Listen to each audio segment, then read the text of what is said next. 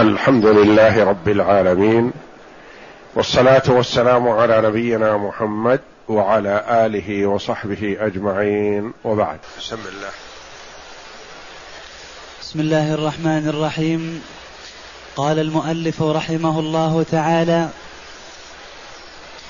إنكم سترون ربكم كما ترون القمر. ليلة البدر لا تضامون في رؤيته فإن استطعتم ألا تغلبوا على صل ألا تغلبوا على صلاة قبل طلوع الشمس وصلاة قبل غروبها فافعلوا متفق عليه. هذا الحديث هو الحديث السادس عشر من الأحاديث التي أوردها شيخ الإسلام ابن تيمية رحمه الله في العقيدة الواسطية في إثبات صفات الله جل وعلا. وهذا الحديث أخرجه البخاري ومسلم وغيرهما عن جرير بن عبد الله رضي الله عنه. يقول صلى الله عليه وسلم إنكم سترون ربكم كما ترون القمر ليلة البدر. ليلة البدر هي ليلة أربعة عشر. لا تضامون في رؤيته. أو لا تضامون في رؤيته أو لا تضامون في رؤيته. فإن استطعتم الا تغلبوا على صلاة قبل طلوع الشمس وهي صلاة الفجر. وصلاة قبل غروبها وهي صلاة العصر. فافعلوا متفق عليه. فيه إثبات رؤية المؤمنين لله تبارك وتعالى في الجنة.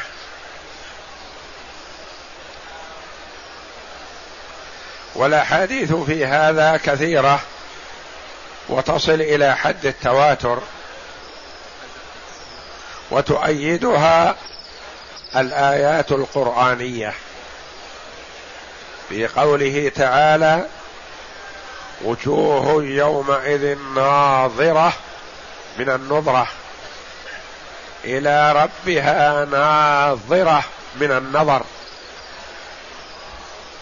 يعني وجوه فيها حسن وبهاء تنظر إلى ربها.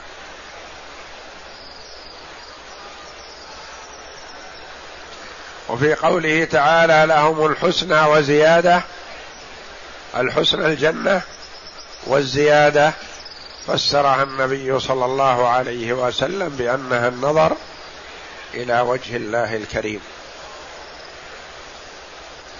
وفي قوله تعالى في حق الكفار كلا إنهم عن ربهم يومئذ لمحجوبون. يعني ممنوعون من رؤية الله جل وعلا. ودل على أن المؤمنين ليسوا بمحجوبين. لأنه لو حجب هؤلاء وهؤلاء لما كان هناك تعذيب للكفار بهذا الحجب وأما قوله جل وعلا لموسى عليه السلام لما سأل الرؤيا قال له تعالى إنك لن تراني ولكن انظر إلى الجبل. لن تراني ولكن انظر إلى الجبل. فالمراد نفي النظر في الدنيا. لأن المخلوق في الدنيا ما عنده من القدرة على النظر إلى الله جل وعلا.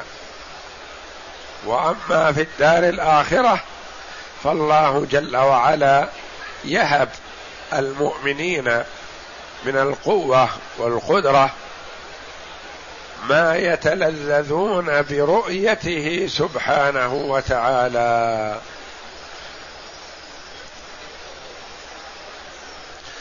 إنكم سترون ربكم كما ترون القمر ليلة البدر. هنا فيه تشبيه. وقد سبق أن عرفنا أن الله جل وعلا لا يشبه بخلقه. ليس كمثله شيء وهو السميع البصير. ولا يمكن أن يأتي كلام الرسول صلى الله عليه وسلم مخالفا لكلام الله ابدا.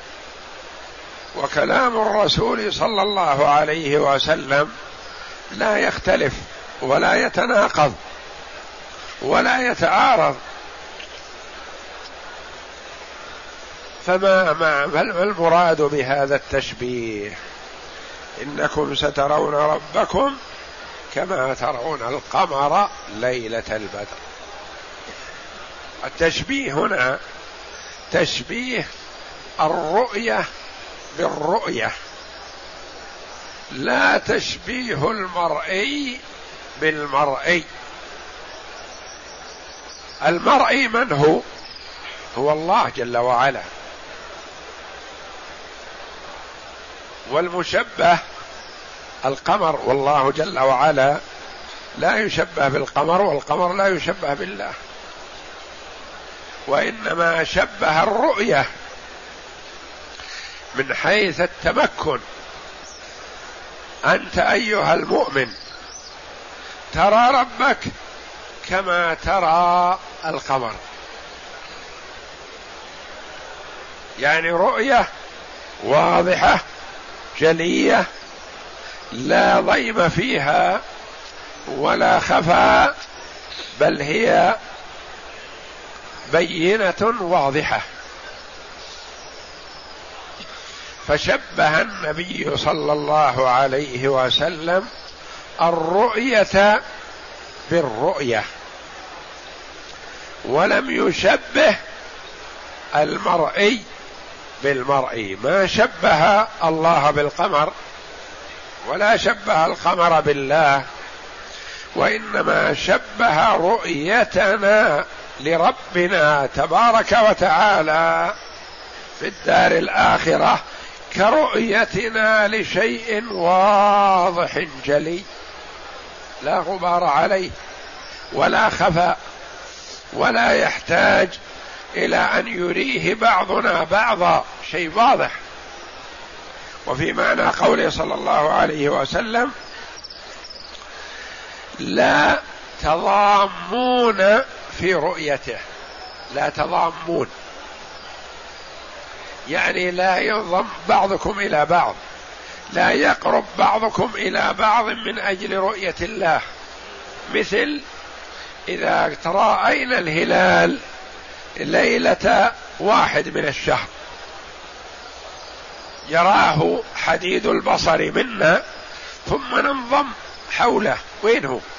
فينضم بعضنا إلى بعض ويرينا إياه.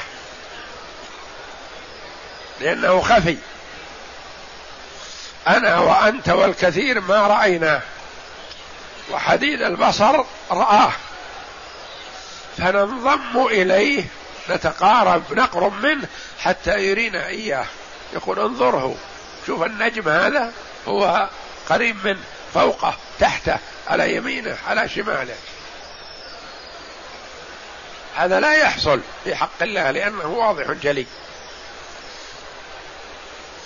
لا تضامون أو لا تضا تضام لا تضامون في رؤيته بالتخفيف.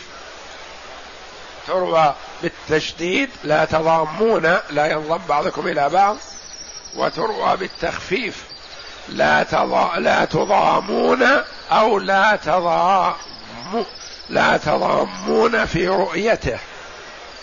يعني لا تضام تضامون في رؤيته.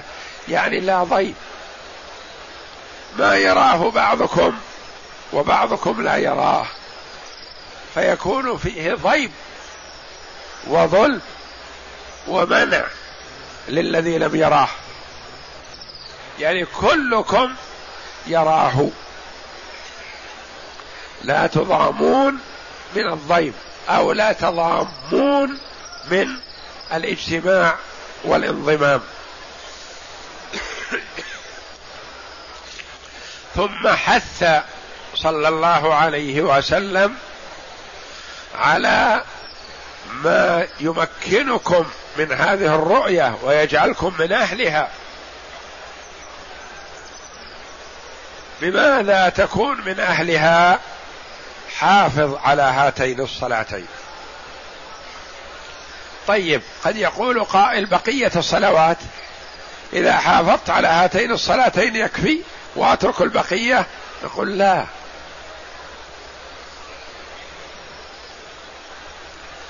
هاتان الصلاتان. من يحافظ عليهما يحافظ على ما سواهما. لأن صلاة الفجر هي أثقل الصلاة على المنافقين. وصلاة الفجر تكون في وقت يروق النوم للنائم ويحلو له ويصعب عليه القيام إلا مع قوة الإيمان وقوة الرجاء لما عند الله وقوة الخوف من عذاب الله. فإذا قام العبد لصلاة الفجر فالغالب أنه لن يتخلف عن صلاة الظهر ولن يتخلف عن صلاة المغرب وصلاة العشاء. وصلاة العصر هي الصلاة الوسطى كما هو القول الراجح. أكد الله جل وعلا على المحافظة بها عموما وخصوصا. فقال تعالى حافظوا على الصلوات والصلاة الوسطى. ما هي الصلاة الوسطى؟ صلاة العصر.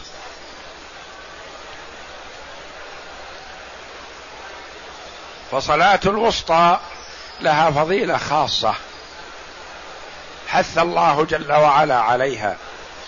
فإذا حافظ عليها العبد فالغالب أنه لن يتخلف عما سواها. ثم إن صلاة العصر يكون المرء غالبا مرتاح مع أهله وفي داره. ليس في وقت عمل غالبا. العمل في الصباح أو في المساء. ووقت صلاة العصر الغالب أنه يكون مرتاح في بيته وعند أهله. فأكد عليه بالمحافظة عليها لأهميتها.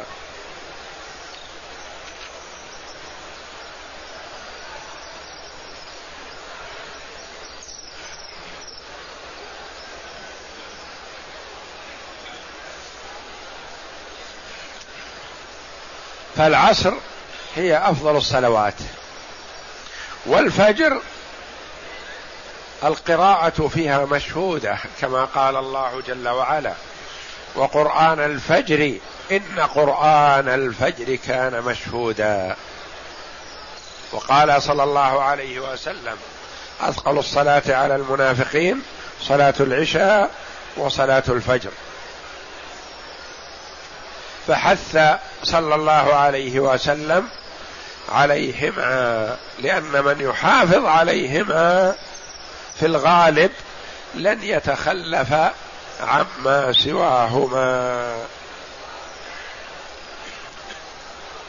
وما هي الصفة المثبتة في هذا الحديث؟ رؤية المؤمنين لله تبارك وتعالى في الجنة. والأحاديث في الرؤية تصل إلى حد التواتر.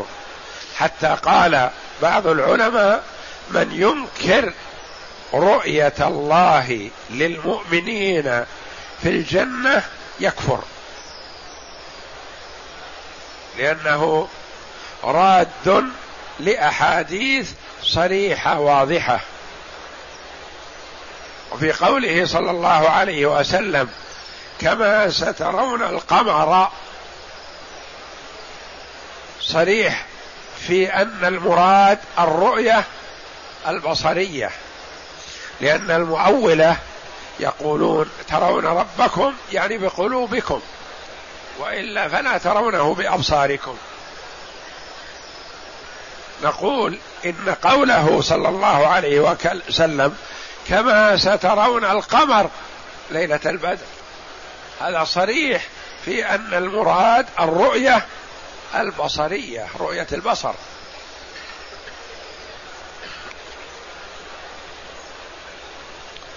والآيات في هذا واردة والأحاديث كثيرة تصل إلى حد التواتر. فلا مجال لإنكارها. ولهذا ذهب بعض العلماء إلى أن من أنكر رؤية الله تعالى فهو كافر مرتد عن الإسلام.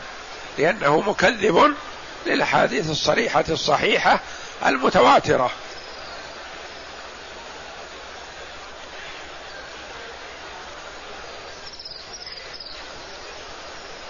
وهذا هو الحديث السادس عشر وهو الحديث الأخير في إثبات صفات الباري جل وعلا والأحاديث كثيرة الواردة في إثبات صفات الباري جل وعلا.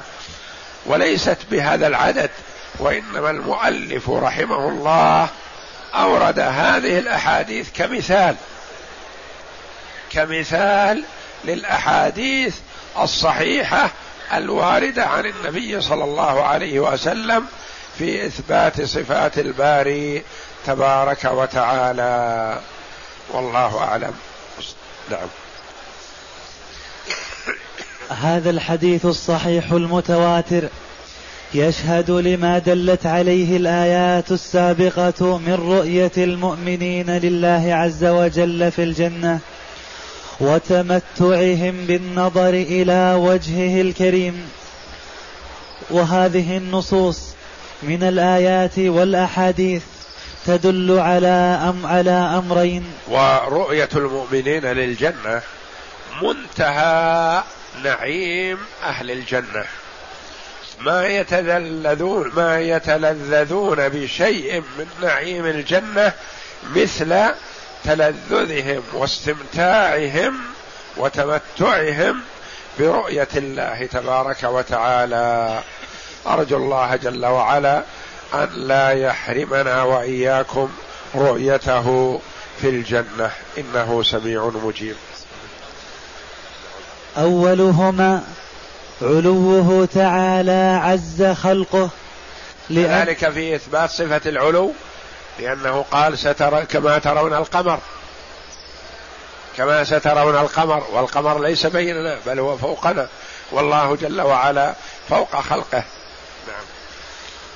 لأنها صريحة في أنهم يرونه من فوقهم. ثانيها إن أعظم أنواع النعيم هو النظر إلى وجه الله الكريم.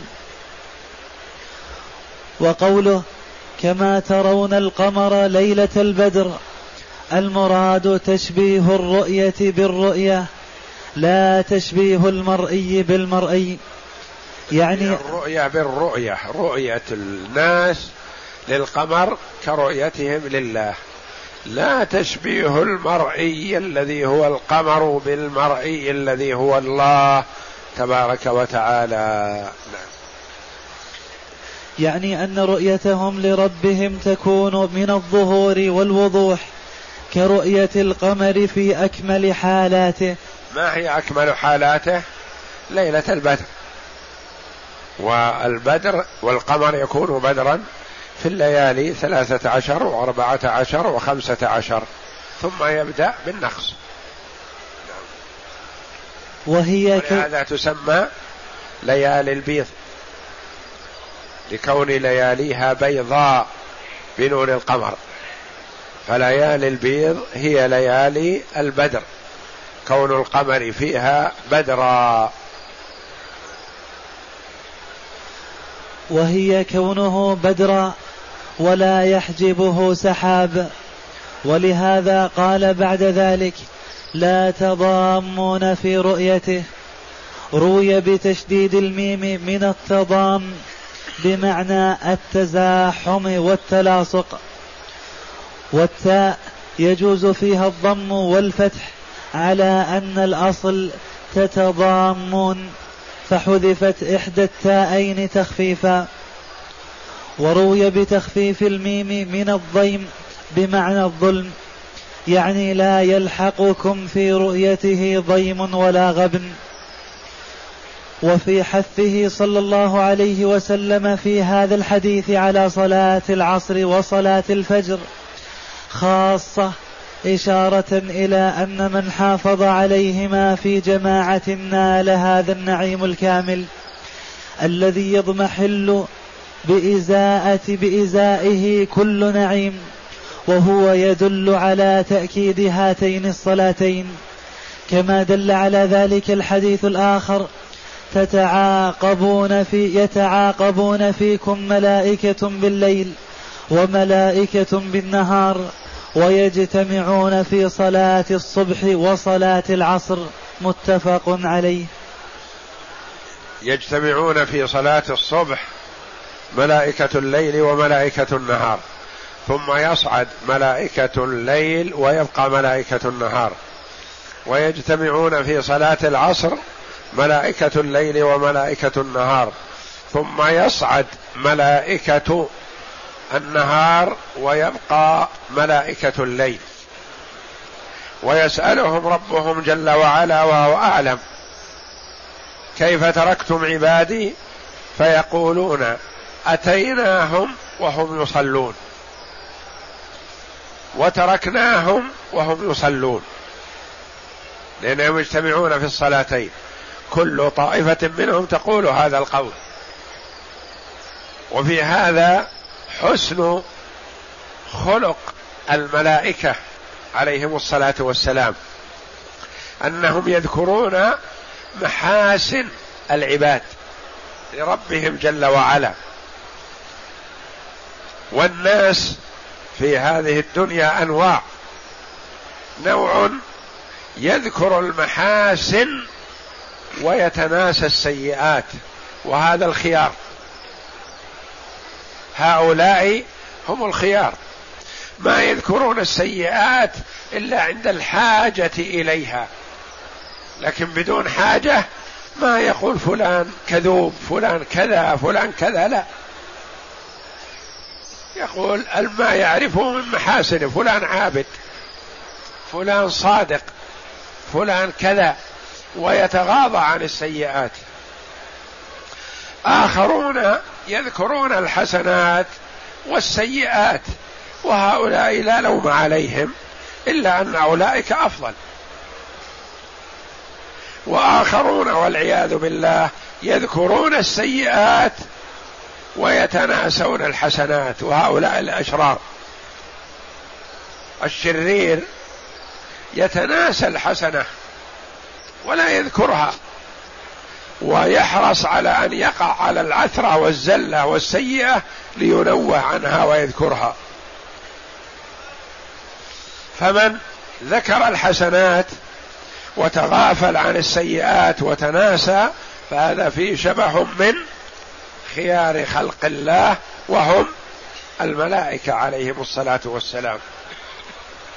اللهم إلا عند الحاجة فيذكر المرء الحسنات والسيئات. مثل إذا سئل عنه من باب النصيحة يقول فلان في كذا من الحسنات وفي كذا إلا أنه كذا. إلا أنه سريع الغضب. إلا أنه فقير إلا أنه كذا يذكر. فالنبي صلى الله عليه وسلم لما استشارته فاطمة في أي الرجلين توافق اللذان خطباها.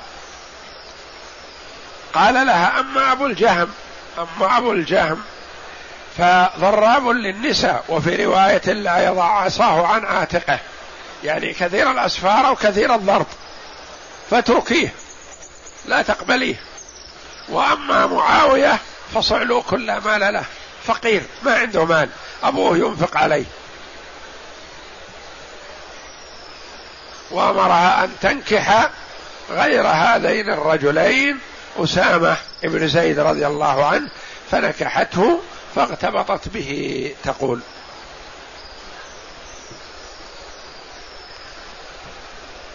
فالمرء إذا استنصح ما يتغافل عن المساوي. يذكرها.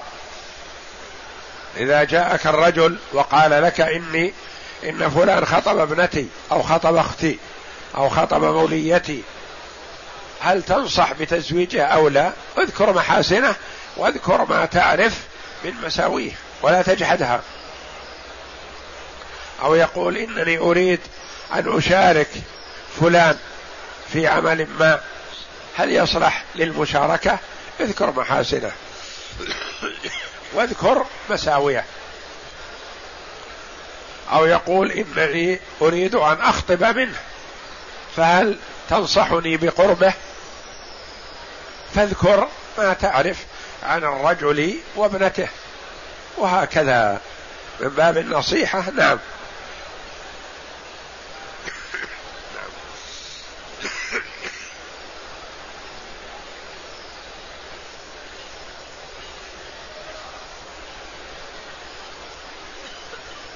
والله أعلم. وصلى الله وسلم وبارك على عبد ورسول نبينا محمد وعلى آله وصحبه أجمعين.